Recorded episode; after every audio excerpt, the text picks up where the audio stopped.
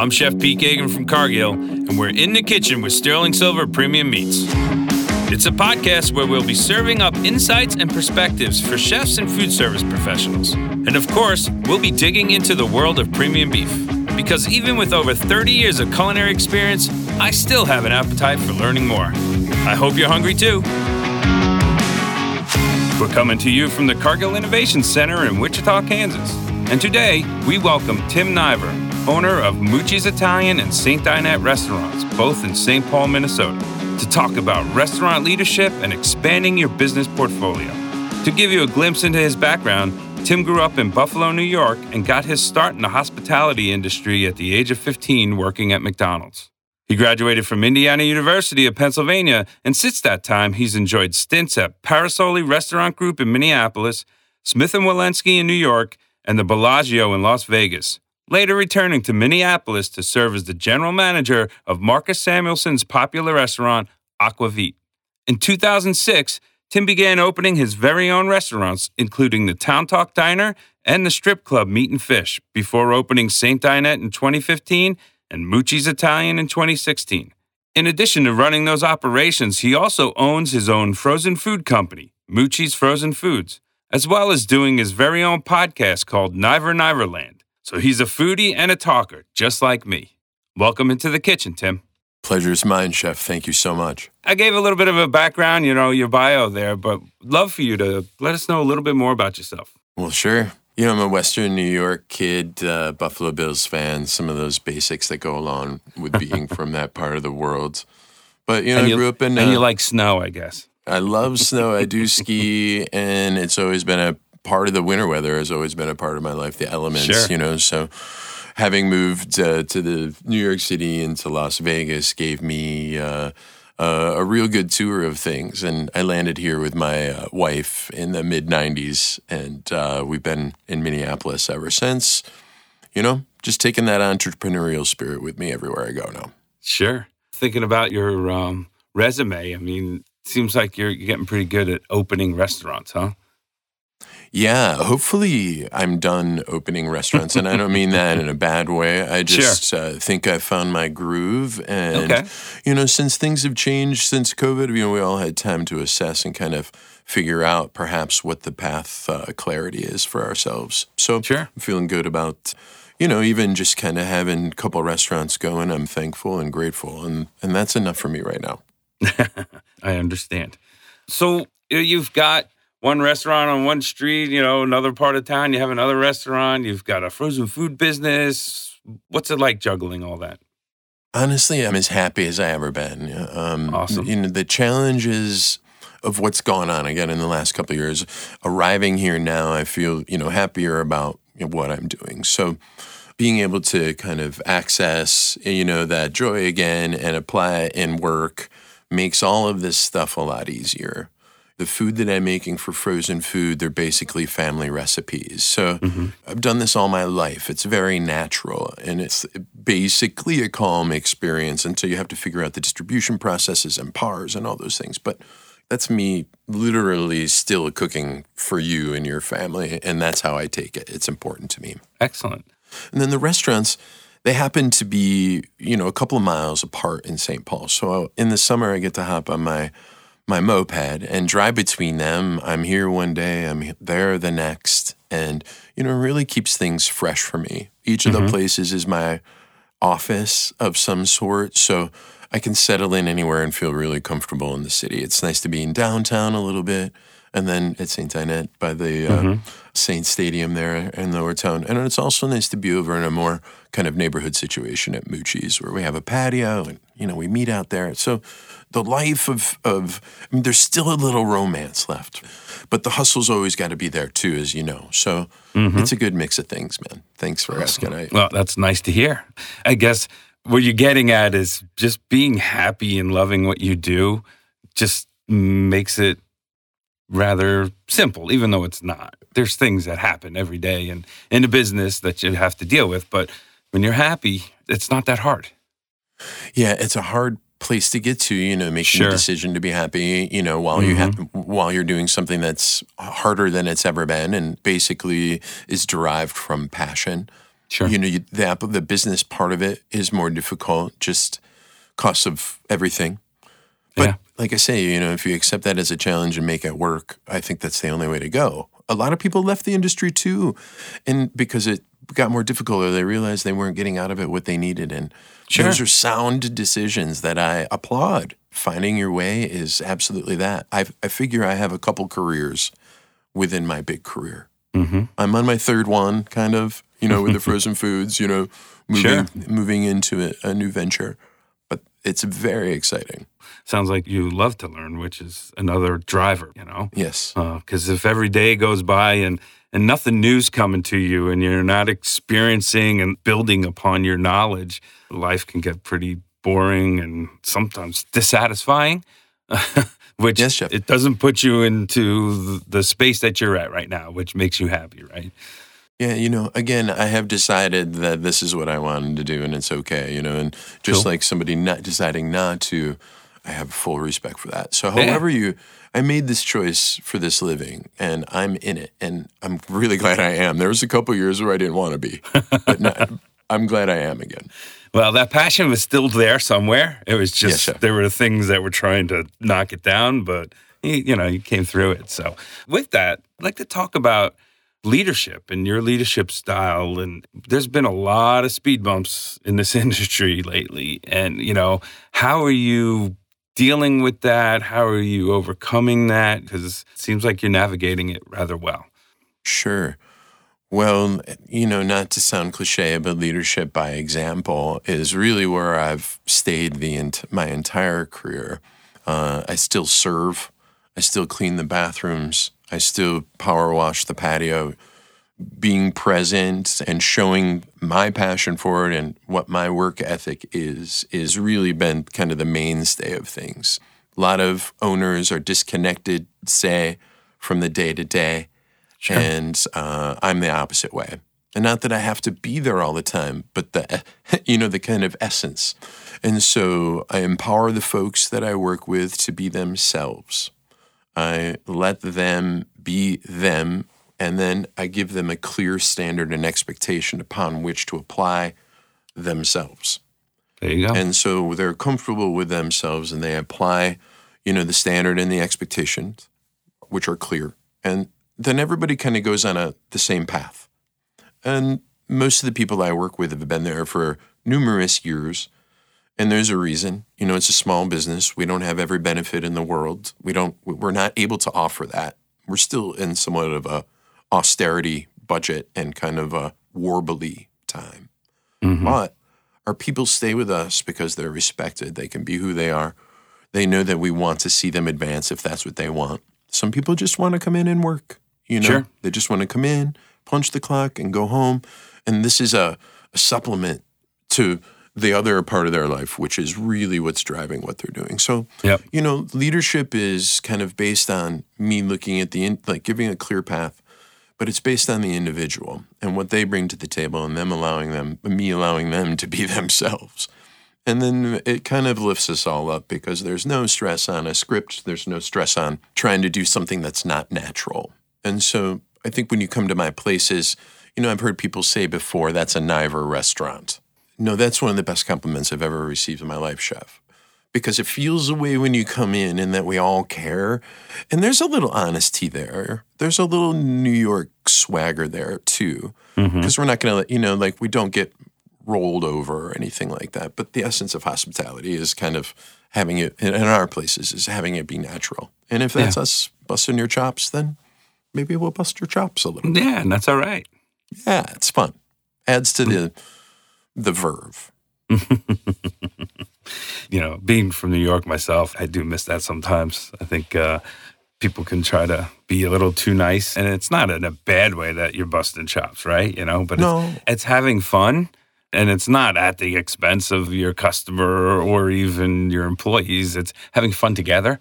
It's not really at the expense of the guest, but I think also I also do involve the guest in my humor, mm-hmm. and you're kind of finding your way with them every time. So if I see that somebody's joking or making fun of one of the people at their table, I might just tag on with them and kind of uh-huh. continue the humor and press on that person a little bit. So sometimes it is at the expense of the guest, but that is involving them in the involving trying to like find my segue into the experience with them and becoming part of it. So maybe there's a little bit at the expense of the, the the guest there, but in the right way, you know, with the with the right meaning behind it and or Sure. the right sarcasm. There's a and- there's a line, but it's really fun to kind of walk that line.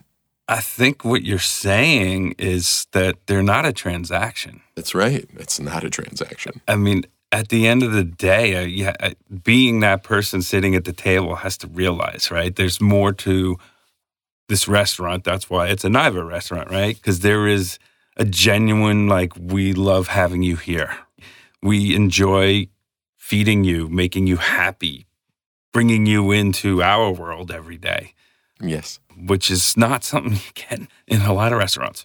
It's because it's not replicable. It is something that is innately there with a culture, and it's built, and then, and it's a feeling. We have numerous people that eat at, say, Mucci's, and they say, "God, I'd love to work here. You all get along so well," That's cool. and and we do. That's really cool. You know, it's not correct to really say we're family anymore because that, while that's an inclusive term, people that we work with don't, you don't have to feel like family. That's a little too personal, right? hmm But it's not about necessarily feeling like family. It does to me. It's just about feeling like you have a place, Sure. whether you're the same or different. And they have a place there. They all do. So, you being the leader and leading by example, that helps set up that culture. But your hiring practices and things like that too are a big part of that. Is there any more you can like suggest to those that are out there that are maybe opening up a restaurant or, or maybe struggling with that on ways to breed that good inclusive culture that gets great results and makes your customers happy too? well, it sounds silly, but a, a resume is ridiculous to me. Mhm. because I'm going to ask you where you've worked and you're going to tell me. All right. I mean, Yep. it's an outline or whatever. But I hire a person. So, for example, this one person walked in one day, knocked on the back door, walked into the restaurant, and she just kind of had this little whirling dervish about her. And there was this breeze that came in the door with her that was so fresh. And she's just like, hey guys, I'm just stopping in to see if you want to work with me. And we just started laughing. This person's a stranger off the street. And so we just started talking with this person. We didn't know that she had experience or not, but mm-hmm. you could kind of just sense that they were part of it, right? Yeah. So a resume does matter. Sometimes there's technical aspects to work that you need to know, and that, it does matter, but you hire a person. So if I can look somebody in the eye and they're looking me back in the eye, or if I see a desire to learn something about that person, a drive for money is not the worst thing. You know, like people need money. Uh, survival is a motivator. So, on whatever that level that somebody walks in the door, you hiring the person, not the piece of paper. And trust is built. You have to offer some right off the bat. Of course. So we offer some trust up and just say, hey, you know, like in that clear expectation and in that standard that we offer, we offer up a little trust early just to make sure that that person, you know, senses the place.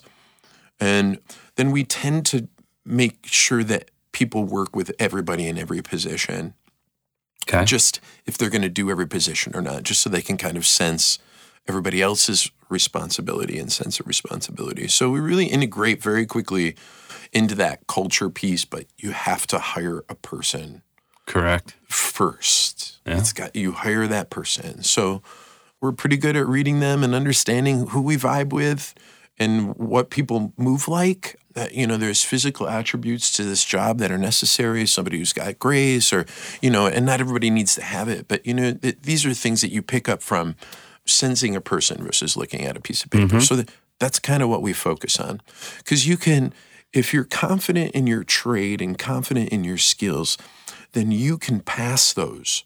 This is not rocket science, okay? Nobody dies here in the restaurant, hopefully.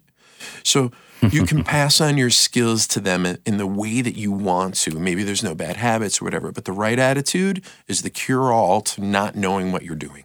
Sure.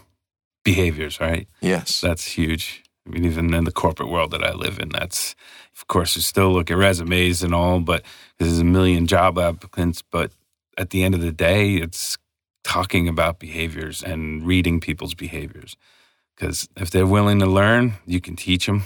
I do like what you said about having grace and so forth. Yeah. I mean, I think about my son. He's got two left feet and uh, knocks things over left and right. You don't want him walking around carrying food in your restaurant. So it's rather important to have a little bit of that look. And it's not so much that you're going off of looks, but there's that you're going to work in my restaurant. so I'd say, hey, to your son, I said, hey, hey, kid, you're doing a good job, you know?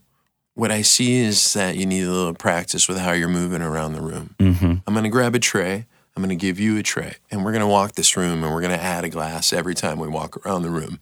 All right. And by the time we get four glasses on the tray, you and I are going to be giggling because you already got it. And if you don't get it and you drop something on the floor, then you get to practice cleaning it up. There you go. Not a big deal. No, you're right. So, you know, it's just kind of like, an, for me, especially with the younger folks, you know, it's like, okay, you know, if they see me doing it with them, I'm like, all right, you know, I love it. I love it. You know, add that next glass. I put it on there for them. It's, you know, small steps. It's all good. No matter where you come uh, to us from, it can work for us. Having the staff see you do the work too, right? As the owner, the leader is so big there's so many people out there, like you said, they're removed from the restaurant and then like never there. And it's hard to work for someone who's not that you don't see put the work in. And I think I learned that long, long time ago, just working, hearing people complain about the managers not doing anything. They may be really busy and, and doing a lot of other things, but people learn and, and they they understand that, you know, if the boss is willing to come in and do the dishes, then I better not complain about doing the dishes. I mean, you can tell someone what to do, but you're actually showing them and walking them through it and giving them, I guess, alternatives. If one thing doesn't work out, you got other, you know, there's different ways that we can all uh, add to the team. You know, Chef, the other thing I think that's really important that in in the moment when you're working with somebody, you know, and it's always it's kind of a crazy scenario, right? The day is always moving, and when you're in the restaurant world, things are always happening. You know, the tickets coming up, the phones ringing. I mean, there's a million variables uh, that are touching the senses, right? But mm-hmm. we also uh, employ a certain amount of directness that if we make a mistake or we see something we didn't like in service, we address it immediately so that it won't repeat itself again. So those are some tender moments where you have to kind of get in the middle of service while all these variables are going on. Tell somebody something that may be like, I'd like you not to do this again, please. Thank you so much. And then move on and get right back to it. Mm-hmm. But we make a point to address it in the moment because it becomes habit just to take care of things then. You don't let drama hang out. You use your manners if it's a if it's a direct statement. And that really is just like chef, please, okay, I would appreciate it if we could X this, but, but, but, thank you so much. You know, let's not do it this way. Thank you so much. And then you move on. But if you don't address it, it can keep happening. And so that directness with gentle directness is really sure. Important. Yeah, oh, yeah. You get more with uh, right sugar than you do with what I forgot what the saying was, you know, but vinegar, yeah, something like that. But yeah, you're right. um, back to the culture piece, we talk like individual, but then you still, and you say, you know, maybe you don't call it a family because that becomes really personal, but it's still a team. We all have to help each other, work together, whether you're working one table, you work in the whole restaurant. What's your philosophy there? Well, you know, the person, the employee kind of shows us what they want, you know, in a lot of ways, you know, we let them demonstrate and work towards their next goal within the team. But really, what I'd say is, is that yeah, we have servers, and then we have you know server assistants, and there's different you know specific jobs that they all have. But everybody does the same job. If the phone rings, we're all looking for it, mm-hmm. right? uh, like I say, at the beginning of the shift, someone, one of us is cleaning the bathrooms. We all end up having to do the same job so that Okay. we don't feel separated by position. Yep. You know, the server has a special job that the server assistant could probably do, but that server just is really like a sparkling example of what a hospitalitarian could be. And that server assistant's picking stuff up from this server all the time. Mm-hmm. But they have to work in tandem and they have to anticipate each other's moves. So having everybody do every job, clearing tables, whatever it is, there's no separation really for in what they do, other than one talks to the guest just a little bit more. And so we try to keep those jobs as equal as possible because they are really equal. You can't have one without the other. Sure. And we try to make them understand that the restaurant's the body, one of them's the left hand, and one of them's the right hand. And so they work in tandem, and the restaurant's the body. And so hmm. that's kind of how you have to do it. You know, you may be left handed or you might be right handed. And sometimes you have to lean on the dominant, but that doesn't mean that the left hand isn't there supporting the other side. And it's just as heavy. So, you know, that's kind of the philosophy that we use. And and when you don't separate positions by responsibilities so much as, you know, some places have to, um, Sure. doesn't become a tier of employee. Mm-hmm. Everybody's on the same tier. If there is a tier, it's one tier. Yeah. So it just builds that confidence and trust with each other. And I, you know, there's winks and nods, as we say. Like I can walk away from a table and clear it. And I, I can just look at my server assistant, and they're either already grabbing the silverware to reset it for you, or they're saying to me as I walk by, I got the reset on 12. And mm-hmm. that's because we got each other's backs and because we're so used to helping each other out because there was never a separation. We get to work together. That's great. I love the way you put it, the body, and no hierarchy there. There's no need for that. That's a great culture and philosophy, and I can understand why I'm sure lots of people like working in your restaurants. It's a good time. Thank I you. don't yeah. see that in many places.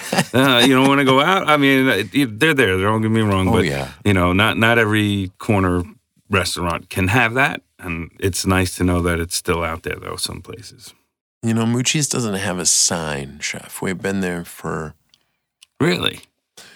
seven years, and everybody's like, you know, we can't find it. We can't find it. We can't find it. You know, but I, they walk into a full restaurant, and I'm like, you found it.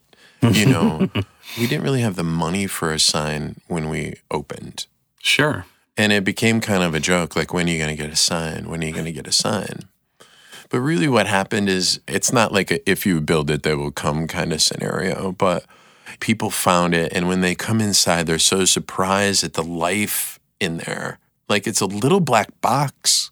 And you walk in, then it's like all of a sudden, you know, it feels like it has a place, like it's meant to be mama's kitchen in a way, you know, it's not kitschy, but it's just got a sense about it.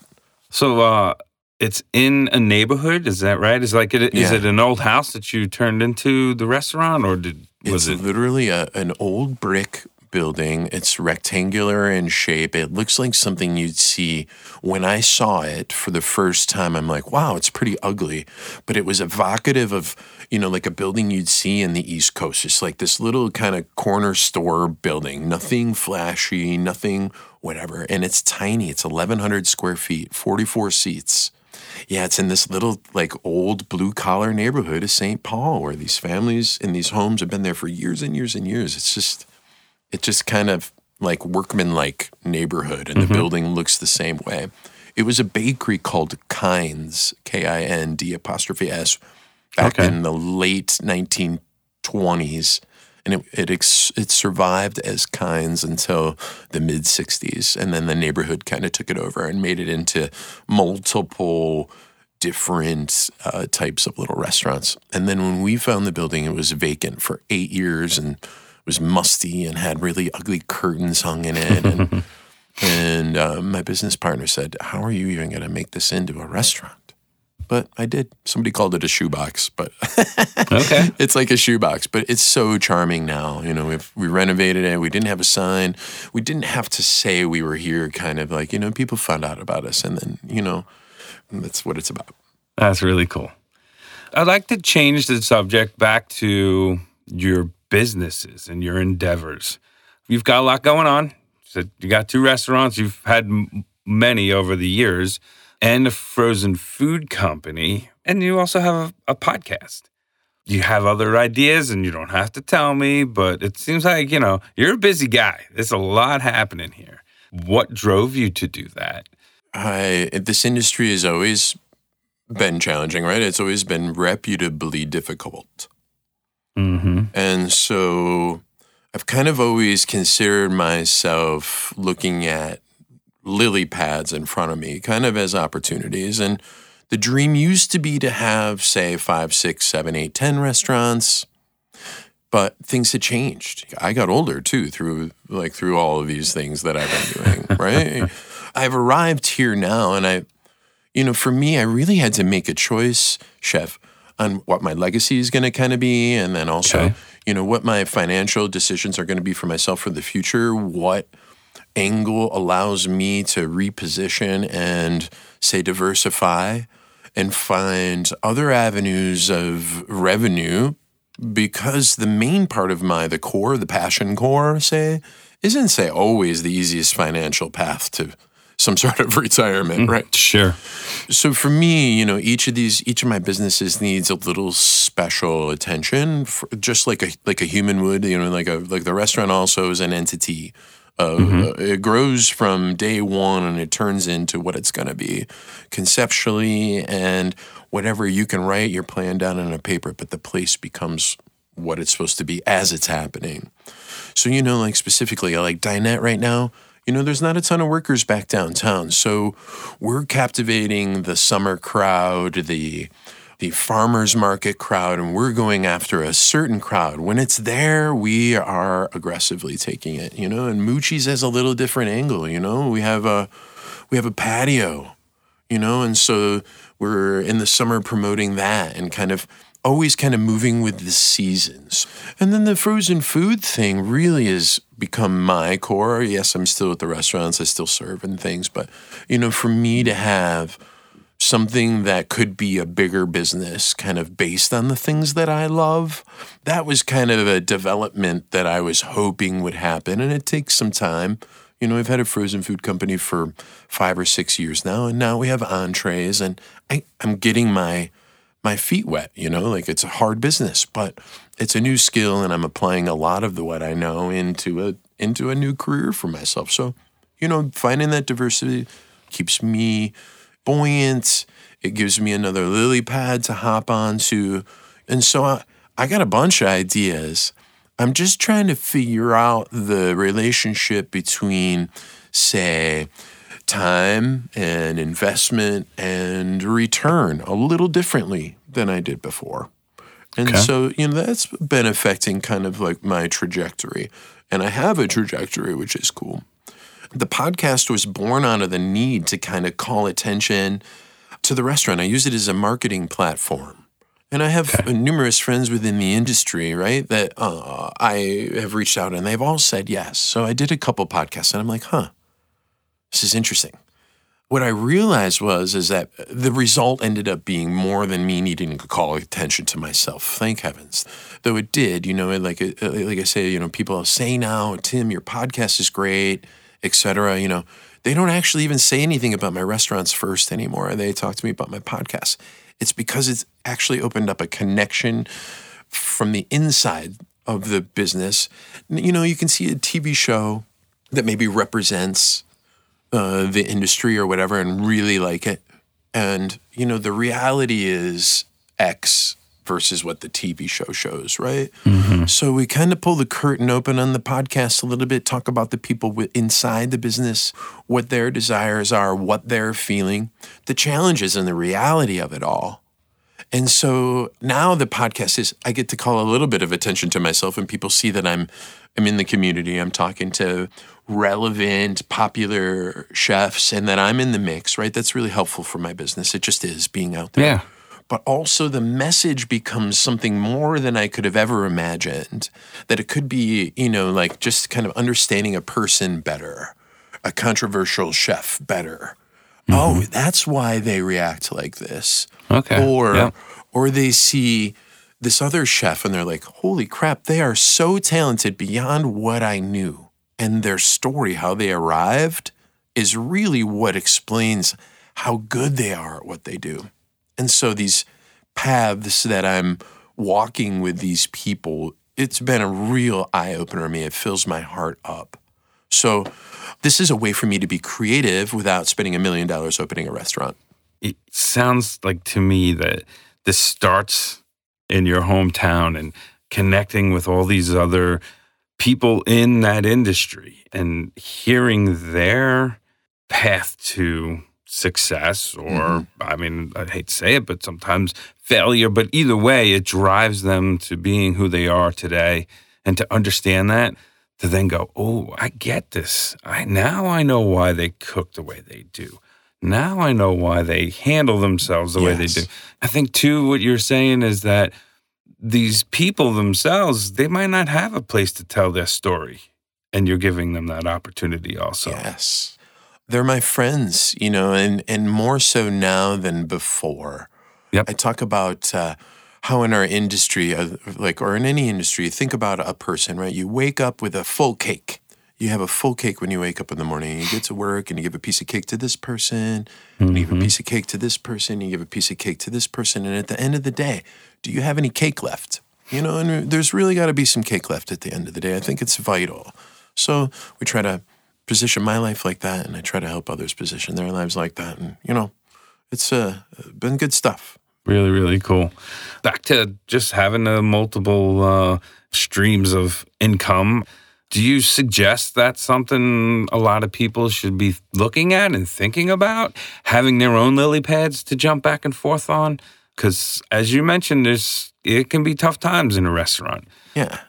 I, you know, and like it, it takes all kinds, right? You know, you just have to figure out what your path is. For me, the lily pad idea has been, you know, it's it's not really a sense of security if you're lump, you're leaping from one lily pad to the next. It's just about options, and that you find the lily pads become options, and that you know you can grow those lily pads yourself, right? You know, you can put another lily pad out there for yourself if you're really wanting to. So, it's just for me, it's been a way to kind of have some stability within an industry that's not stable is to to continue to have something else out there for yourself in case and you know, everybody's talking about diversified investments. Well, you know, there's a little bit of that too. You know, the way that I structured these businesses, they're all separate entities. So I have different business partners in all of them. And so it's a diverse group of people that, you know, like you might think that gets confusing or diluted. And, and in a way it does, but it's also how we structure everything around people.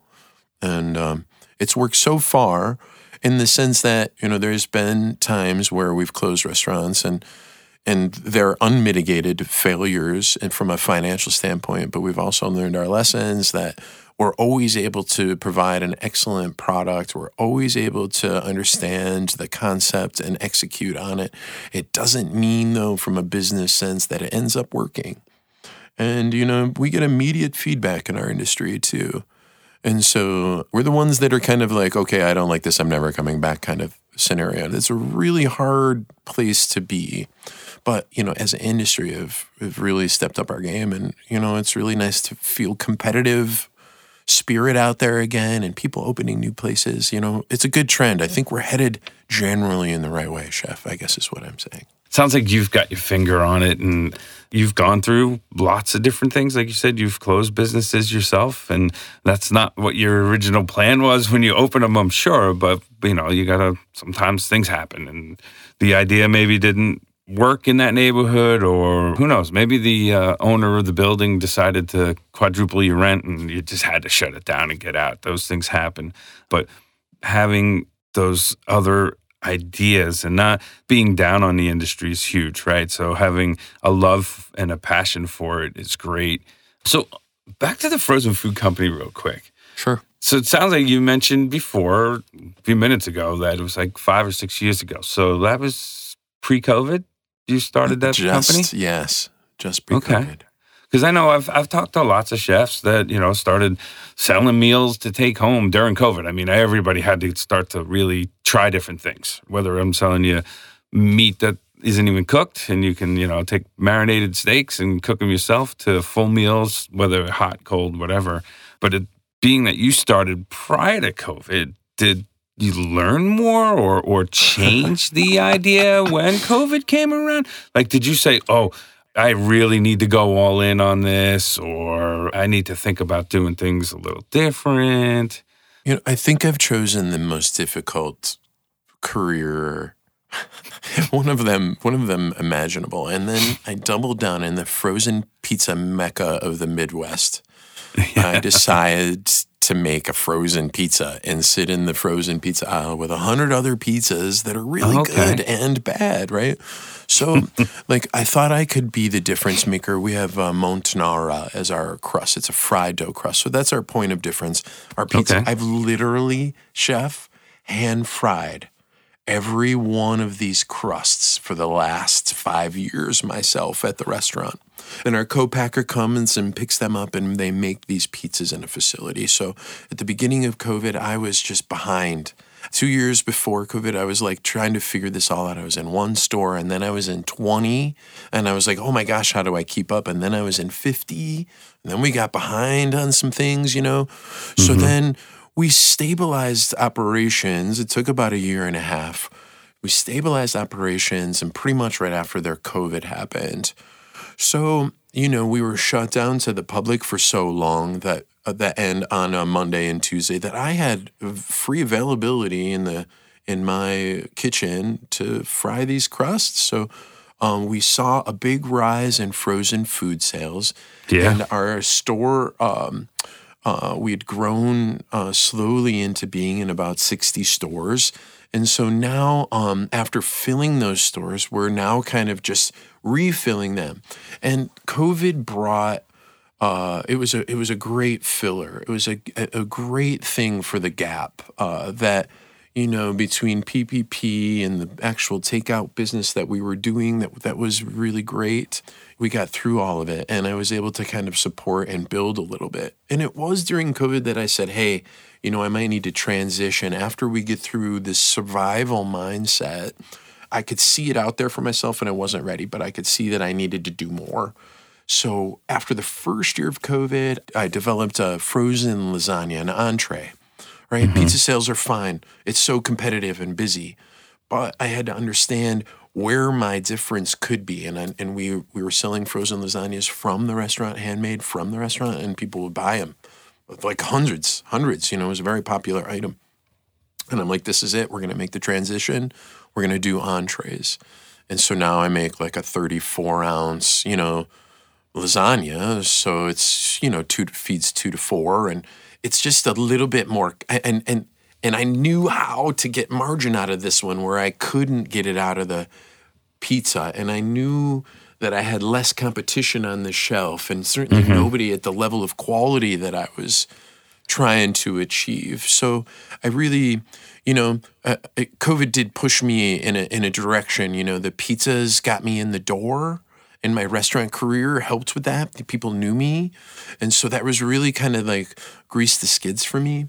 And then, you know, kind of innovating in, you know, COVID. While it was very difficult, the only thing you could do you you innovated or you were going to go away. You yep. had to innovate and had to like press on that idea of constant change and give challenges to people in a time where they might not have had, you know, something to engage in. And for me, I engaged in, oh my gosh, so we got frozen lasagna done. And then after COVID, we developed a vegetable lasagna, a baked penne with meatballs, and a and a meatball side. And now I have a line of entrees based on some of this innovation, you know, and aggravation that happened during, you know, COVID. So it did fill me with the spirit to kind of keep moving this. We have a chicken parm on the way. I'm trying to decide whether we should do gelato or if I should stick here for a minute I got to go out to the East Coast and, and try to sell my lasagna to my brethren out there, you know, sure. Uh, on the East Coast, because that's kind of where the story was born for me, and I want to kind of go back there. So, that's you know, that's where I'm at, man, and and uh, it's been like I say, a really cool ride, and I'm happy because I I can be energetic about the things that I'm gonna do, and what a great story. Thanks. I gotta try your pizza one of these days. please do. Definitely need to do that. And you're right. I mean, up in Minnesota, there's a lot of different frozen pizza brands. It's ridiculous. Yeah, it's crazy. But hey, you know, everybody's got their own choice. I'm a firm believer that even uh, horrible pizza is still better than no pizza at all, to be honest. Absolutely. Agreed. Oh, wow. I need to spend some more time with you because you're energizing me. I think your outlook and your positivity and your passion is infectious. And I'm sure all those people that work for you, they must feel it. That's got to be, you know, why things are, are positive in your world. But I can't end my podcast without uh, talking a little bit about beef. So, um, Sterling Silver Premium Beef is what this is about. So, uh, if you're going to go out, cook or order a steak or some cut of beef, what would be your favorite and how would you like that prepared? You know, I have to say that I used to own a steakhouse, and beef has been an important part of my life and my livelihood. So uh, maybe non traditionally from others, you know, I like myself a good prime cut, but I like a flank steak. And, mm-hmm. you know, I like meat to have that texture. It's okay to chew on it a little bit or something that needs a little technique to get it to a point where it's as delicious as it could possibly be. Sure. Like I'm a home cook. I'm not a technical chef. You know, I get a flank and I'll bring it home and it'll be in its butcher paper and I'll just take the knuckles in one hand, kind of pound on it a little bit, flip it over, mm. pound on it a little bit, just kind of break it down, you know, and just mishandle it. And I love it. and then marinating meat. There's no problem with that. Out east, these marinated steak tips all the time. And it's just like this thing that they all have, you know, like leftover meat. You just marinate it, you put it here, and then you know people are going to the store to buy them. So yep. marinating meat and kind of helping it accentuate its fatty flavors or working with those fatty flavors, and then just grilling it. I'm not macho and have to eat things medium rare. I really like, especially on a flank, to take it to medium, maybe just a little bit plus, because what you're doing is making the meat more tender by cooking it more. You know, a cut like that with the chew, sometimes you just want to like to mitigate the chew, just cook it a little bit more. But that's me. There's still pink in the middle, you know, there's still that color, but you know, that marination and, and, and everything that comes out on the grill and the way that the char works with the, you know, the oils and the fats. It's just, that's, that's what I want. Yeah. You're a true beef lover, if you don't yeah, mind man. the chew, right? Oh yeah. Tri tip, all those, you know, like kind of, you know, odd cuts, uh, skirts, you know, yep. like they take a char real well, and oh, and, they do, and, and that's the thing, and it's meat.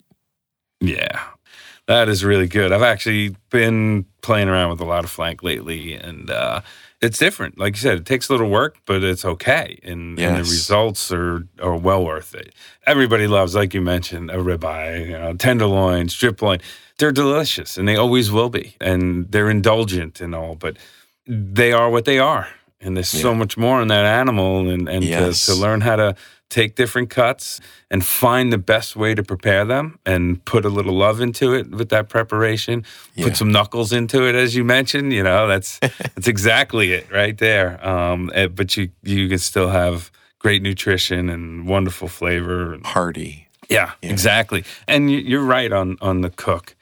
I think uh, going pretty much to that medium is going to give you the best texture on a flank and that's not the case with all cuts, right? Some sure cuts are going to do better medium rare. Some cuts are going to do better. Well, we know we have to braise some, right? So it's going to be well done if you want to consider that a uh, braise terminology. Usually we don't throw that out there when we talk about it, but to get that tender, you have to, to cook it that far. Beyond, um, yeah. Well, hey, Tim, this has been an excellent conversation and truly appreciate you joining me on the podcast today. And uh, thank you so much. And for all the listeners out there, you know, if you get a chance to get into the St. Paul area there, you know, it's connected right there to Minneapolis. You need to check out some of uh, Tim's restaurants. I know I will. Again, thank you so much for being on here, and we'll talk to you soon. Thank you, Chef. It's been a great time. And listeners, thank you for joining us on In the Kitchen with Sterling Silver. Be sure to join us next time as we continue to slice into the amazing world of beef. Until then, happy eating.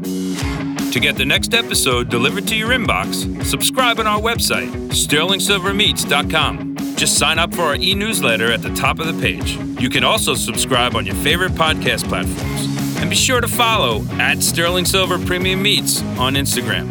Until next time, we'll see you in the kitchen with Sterling Silver Premium Meats.